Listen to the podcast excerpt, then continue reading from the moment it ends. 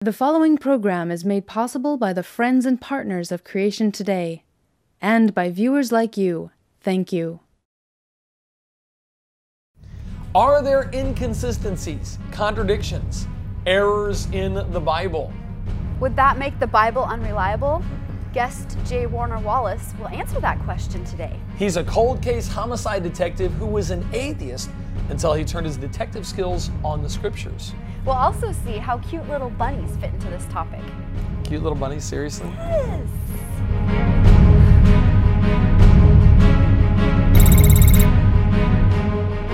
There's a war going on in our world against Christianity. Are you ready to defend your faith in Christ?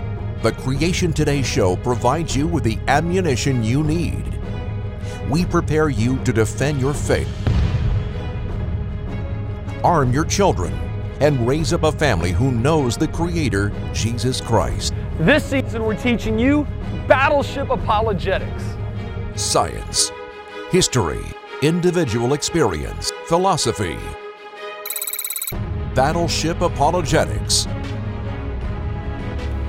Critics of the Bible claim that the biblical texts have thousands of discrepancies and contradictions, and such so called errors prove that the Bible is unreliable and a product of man. Now, this topic has literally been a stumbling block for a lot of different people. Uh, it led one of the best known textual critics of our time to abandon his faith. Bart Ehrman abandoned his faith, and now for him, these errors are literally insurmountable obstacles to Christianity. As a young man, he was fascinated by the many original manuscripts of the New Testament.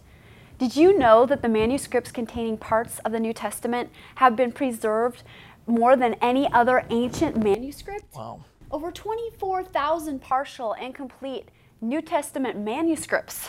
That is amazing. That's a lot. But when Bart Ehrman began to study these and compare the copies, he found that there were slight variations, uh, a word different here and there, a verse added or a verse omitted. Uh, he even says there's a difference in the different gospel accounts. Now, imagine you're Bart Ehrman and you're studying these manuscripts. What would be your reaction? How would you respond to this, to these findings? Well, here's what Bart Ehrman says now. Simply read Mark's account of Jesus' death and then read John's account of Jesus' death and make a list of everything that happens in both and compare your lists. You will find that there are stunning differences. In fact, there are discrepancies. What about differences in the accounts of his resurrection? Well, who went to the tomb on the third day? Did Mary Magdalene go alone or did Mary go with other women? Depends which gospel you read.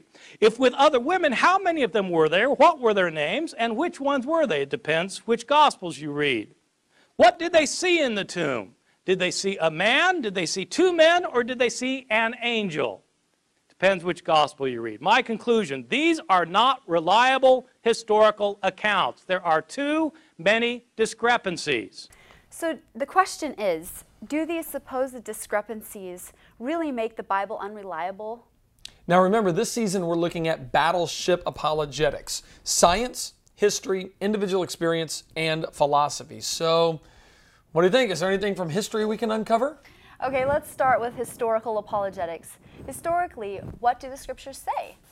2 Timothy 3:16 through 17 says, "All scripture is given by the inspiration of God and is profitable for doctrine, for reproof, for correction, for instruction in righteousness, that the man of God may be complete, completely furnished unto all good works." Uh, I don't know if you realize this, Marianne, but you just used the Bible to try to prove the Bible. Yes, sir. okay, well, let me tell you what I've heard. I've heard people say you cannot trust the Bible because it was written by man. And if it was written by man, it can't be a, a complete inspired word of God. So I got a little analogy to show you how silly that argument is. Marianne, who wrote that? You did? No, the marker wrote that. Ah. uh-huh. That's the absurdity of that argument. I mean, to say that God couldn't use man is, is like is saying the all-powerful creator of the universe couldn't use mankind as his instrument to accomplish what he wanted done. And it really is a silly argument to say because man wrote the Bible, it cannot be inspired by God. God can use mankind to do whatever he wants. You're right, Eric. Scripture was written by man, by the leading of the Holy Spirit. Absolutely. Would that human element contribute to discrepancies? If so, that's a big problem, like Air, Bart Ehrman believes. Now, obviously, nobody uh, alive today was alive when the Gospels were written. When the Gospels were written, there's nobody alive today. So we don't have a, uh, all we have is a written record from what the writers gave us. We don't have any eyewitnesses accounts. So who can help us with the truth of the Gospels? A cold case homicide detective. That's who. Yeah. Today's guest is J. Warner Wallace, a cold case homicide detective from Los Angeles. He, has, he was a conscientious and vocal atheist for 35 years until he turned his detective skills on the claims of Scripture. And what he found wasn't errors. Mm. He found marvelous eyewitness testimony about the truth and about God.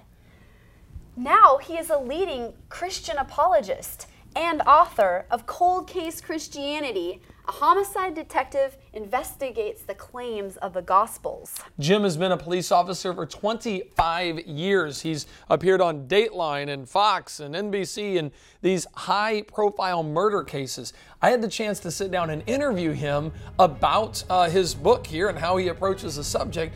Let's watch that interview. Right after this break. Aw.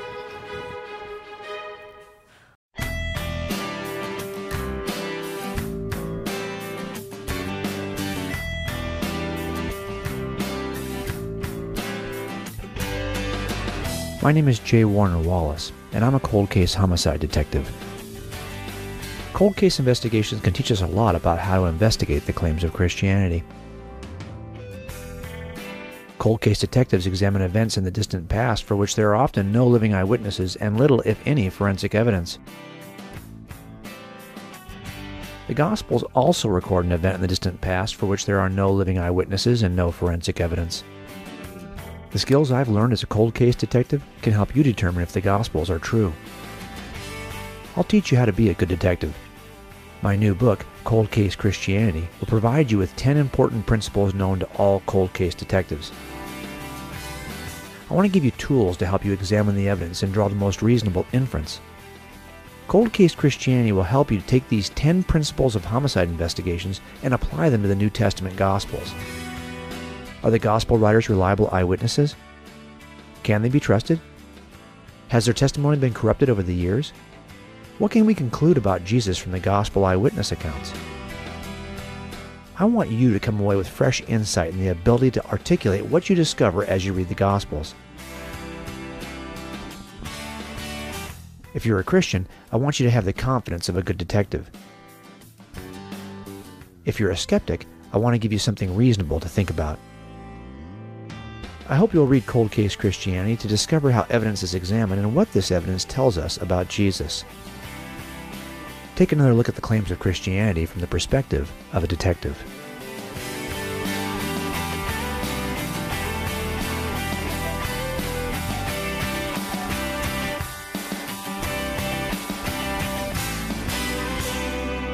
To order this book, visit us at creationstore.org grab a pen, grab a paper. You're going to want to take some notes on this interview because my guest right now is J. Warner Wallace. He's authored the book Cold Case Christianity, was a cold case homicide detective and with the police department for 26 years and turned those skills into examining the truth of Scripture. Mr. Wallace, thank you so much for joining me today. I certainly appreciate it. Well, I'm glad to be here. It's going to be fun.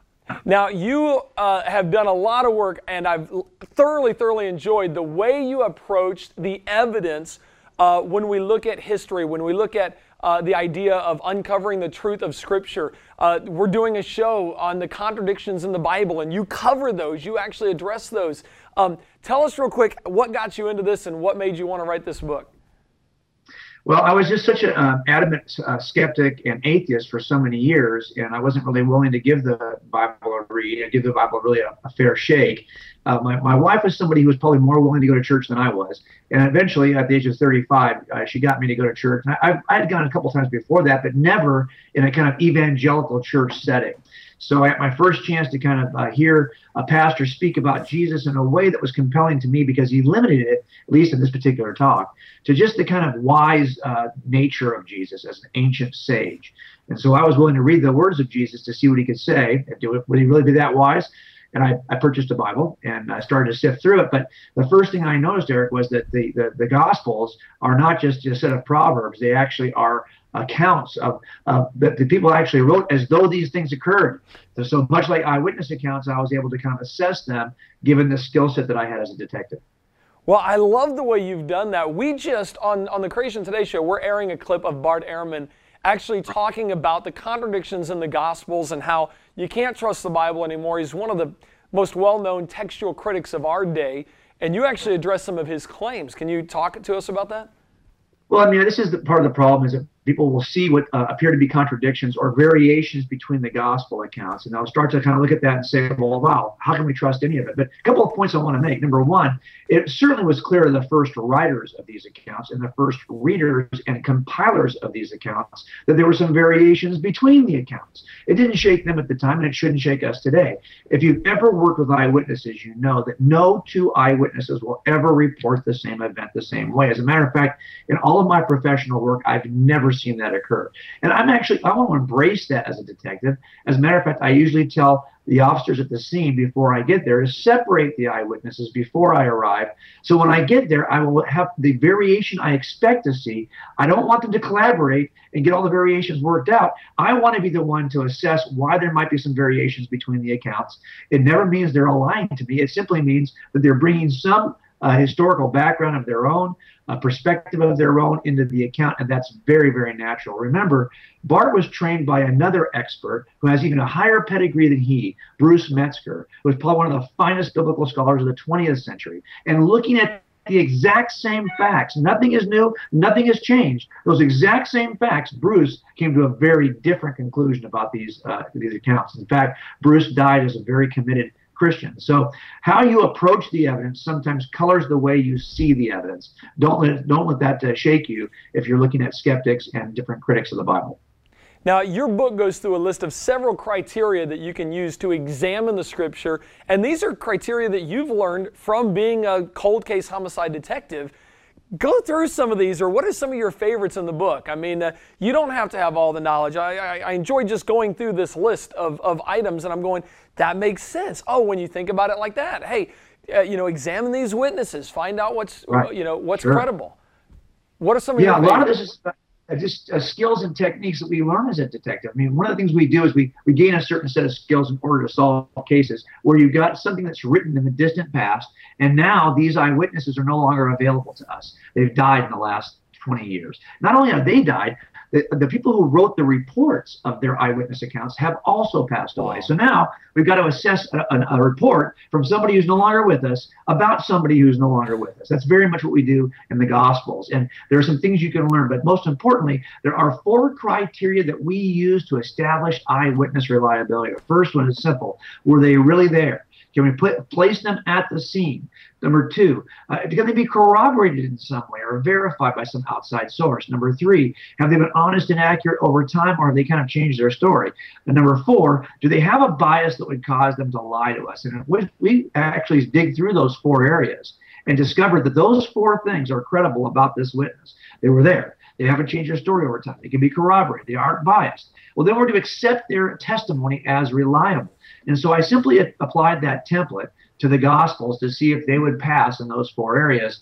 And I think when you get done doing that, and I was a skeptic at 35. I wasn't looking for Christianity to be true. Now, to be honest, I wasn't trying to disprove Christianity either, okay? okay? But I was just interested as an investigator about how much I could determine. At the end of that process, maybe about six months, I really felt that we could trust these accounts. They're reliable. And here's the problem, Mary. If they're reliable, they describe something very, very pivotal in history, the resurrection of Jesus, you know, which we celebrate at Easter. So this is the thing that compelled me to take the resurrection seriously. Wow. And so did you understand as you researched uh, the scriptures, even as a skeptic, that everything hinges on this one key issue, the resurrection of Christ? Yeah, well, I think if you know if you read through to the letters of Paul, and I didn't do that at first, or in Paul in 1 Corinthians 15, we'll talk about how important the resurrection is as a piece of evidence. But I knew, as a skeptic who was a philosophical naturalist, I mean a committed philosophical naturalist, I knew that the thing for me that was a deal killer was the presence of the supernatural in the in the Gospels. So I was going to have to really be able to trust that these were reliable accounts before I'd bite off the supernatural aspects. But again, the thing, Eric, we're trying to examine here is whether or not the supernatural is reasonable. Is God's existence reasonable? Is the resurrection reasonable? Are all the miracles that are worked in the Bible are they reasonable? And the reason that since that's the goal of our investigation, you cannot enter with this presupposition that nothing supernatural is reasonable. That's the thing we're trying to determine. So you have to suspend your philosophical naturalism just long enough to assess these accounts fairly.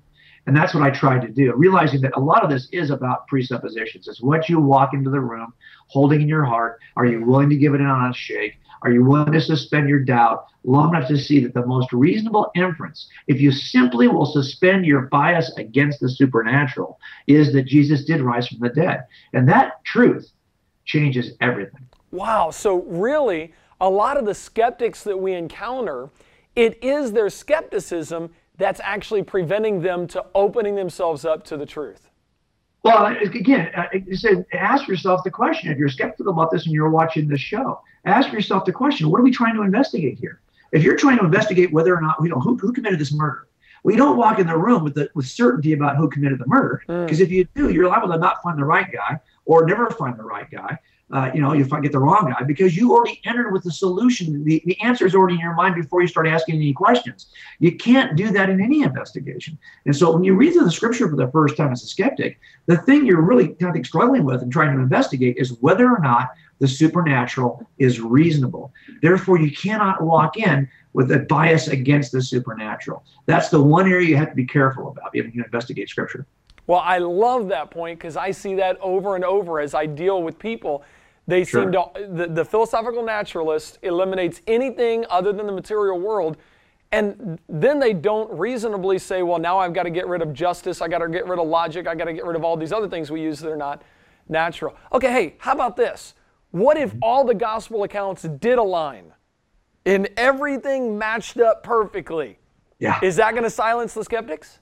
Well, do, do, you think it would silence you? I mean, I think it would cause more concern than, than answer. I mean, most That's of us would say if everything is worth every place you see in Scripture where, say, Luke has quoted Mark, has used Mark as a source, that's where skeptics complain. Oh, look, you can't trust that because they're the same in both accounts, or they're almost all, all the same in both accounts. This little passage. See, that's the problem. If we had four identical accounts, word for word, people would accuse us of collusion or the original authors of collusion. What I love about Scripture is the first assembler. And by the way, this is happening in the very first century. Those very first Christians didn't try to sort these problems out. They left the alleged apparent contradictions right in place because they knew they weren't contradictions. Wow. They knew these were what you should expect if four people report the same event. Okay, I want to talk to you more, but I've got to throw it back to the Creation Today show now. Can you stick around for an extended interview? Absolutely. You, you, guys have got to go check out uh, the book Cold Case Christianity by J. Warner Wallace. Uh, phenomenal, phenomenal resource as you examine the truth of Scripture. Do you find yourself jumping from site to site or wading through thousands of search results to find answers about God's Word and His creation? Well, no more. SearchCreation.org brings the top creation and apologetic websites together into one search engine while ignoring the thousands of sites that push lies and half truths. So, if you have questions about molecular chemistry, deep space, dinosaurs, or how to defend your faith in a godless world, visit us at searchcreation.org. Like us on Facebook, facebook.com slash creation today. It's time for Science and Scripture with Eric and Ben here on Creation Today. Welcome back to the Creation Today show where we were, are doing a science experiment and we're going to blow something up, right, Eric? Those are the mm. best kind. Those are the best kind.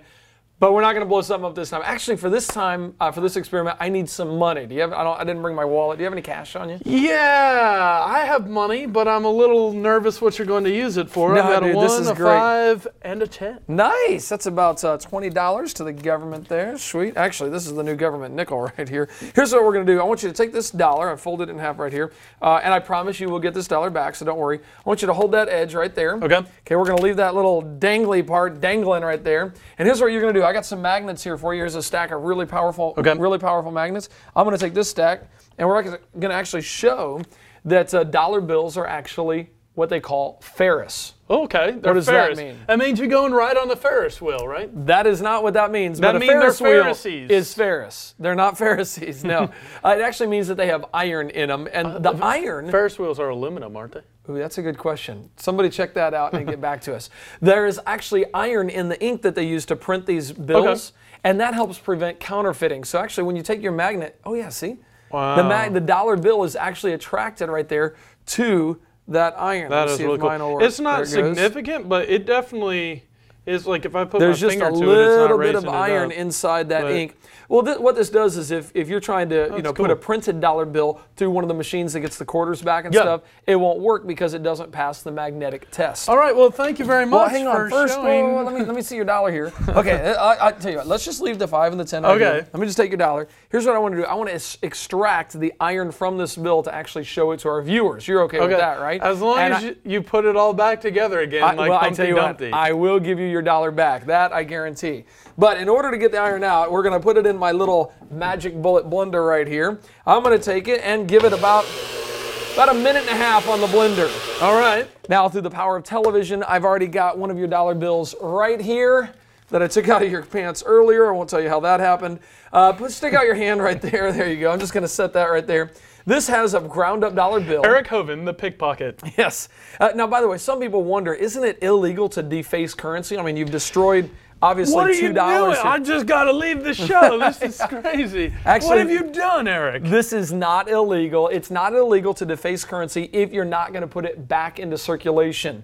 And I don't In- think I can put that back into circulation. In fact, we've raised the value of currency by removing some of it. Hey, that's true. So we're going to put the magnets on top. Stick your other hand right on top of that. Turn it over. All right. And now just kind of slosh it back and forth. All right. The magnets are going to attract any of the iron that's in that ink. Okay. So it's actually going to attract the ink as well because the iron is so, you know, thoroughly mixed in with that ink. Yeah, I think that's pretty good. Okay. All right, so take your hand off. Let's take a look. Oh, take yeah, the magnets I off. can see it. There it is. Oh, Look at uh, all, that iron. All the ink and then And the, the ink. iron Yep. inside of the ink. So you can actually move that around with your magnet. You can actually see the iron inside the ink there. Well, not only has Eric destroyed my dollar bills, uh, but we've done something. We have Yeah. extracted, we have separated the ink and iron from the rest of the dollar bill. And you know, there's a spiritual truth. Jesus, when he was here on earth, talked about how one day he would separate the wheat from the tares. Yeah. Those that really believed and those that didn't. Eric, do you know that 71% of Americans claim to be Christian? Wow. But my my question is is are all those people that say, "Hey, I'm a Christian," are you really a Christian? Hmm. There was a guy that thought he was a Christian. His name was Nicodemus, and in John chapter 3, he comes to Jesus and Jesus has an important message for Nicodemus. He says, "Nicodemus, you must be born again." And in some of the most famous verse in all the Bible is John 3:16 probably, where Jesus says, "For God so loved the world that he gave his only begotten son that whosoever believes in him will not perish but have everlasting life." A real Christian is someone that has turned from their sins and turned to Jesus Christ's death and resurrection as the substitute for their sins and has believed on Jesus alone for salvation. And uh, one day those who have really believed will be separated from those who just say they believe, Eric. And I think that's that's kind of a, a good thought as we think about separating the ferrous iron from the, The rest iron. of the dollar bill. And looking at how much ferrous is in there, how much iron is in there, I'd say, hmm, maybe there's the same amount in America. I don't know. Well, I It's certainly hope lot. not. Hey, if, let's do another science experiment. Yeah. Since we're going, let's find out how much iron is in the ten dollar bill and how much is in the five dollar Yeah, bill. Eric, I'll that is just- a really well, great idea, Yeah, but no, I'm just Ben, gonna. I hey, think Ben. I'm done for Ben, today. this is- That'll be be good. great Thanks so much. Eric. I This would be a great catch you next time. Hey, you guys have any money?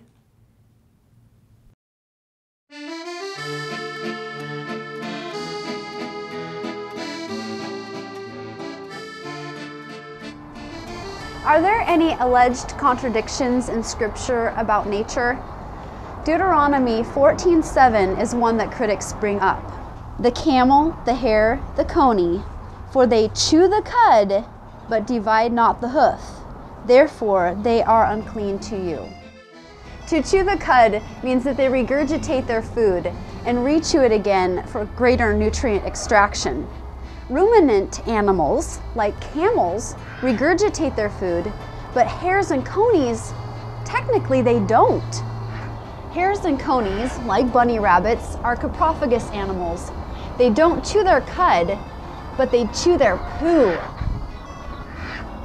Their soft dung pellets are eaten to extract whatever nutrients were not absorbed the first time.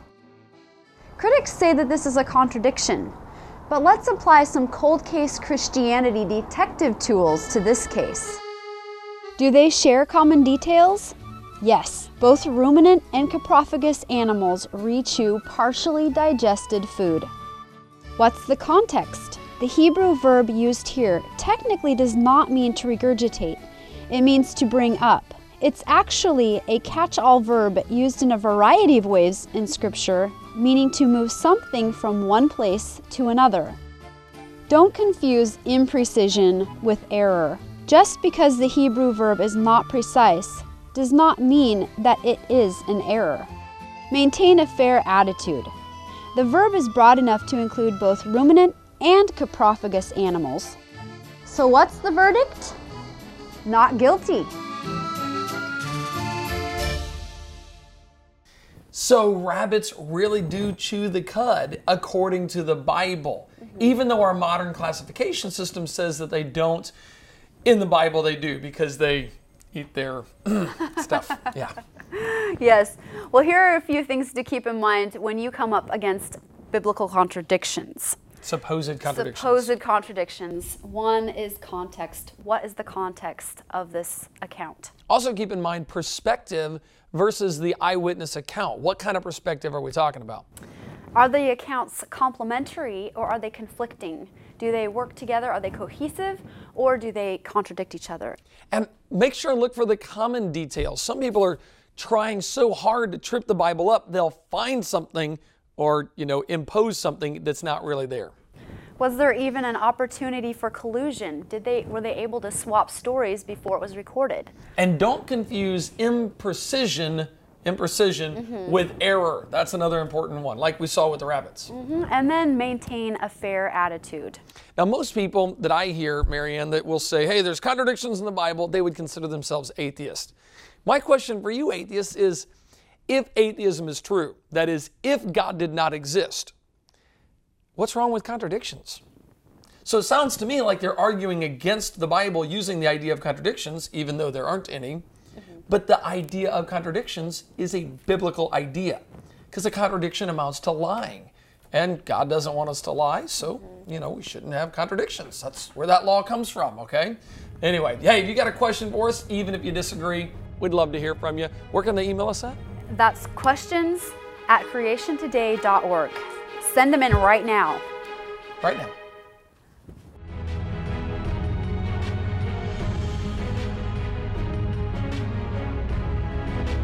Get the ammunition you need to defend your faith by visiting our website for up to date content, attending one of our live events, and shopping online at creationstore.org. We are Creation Today.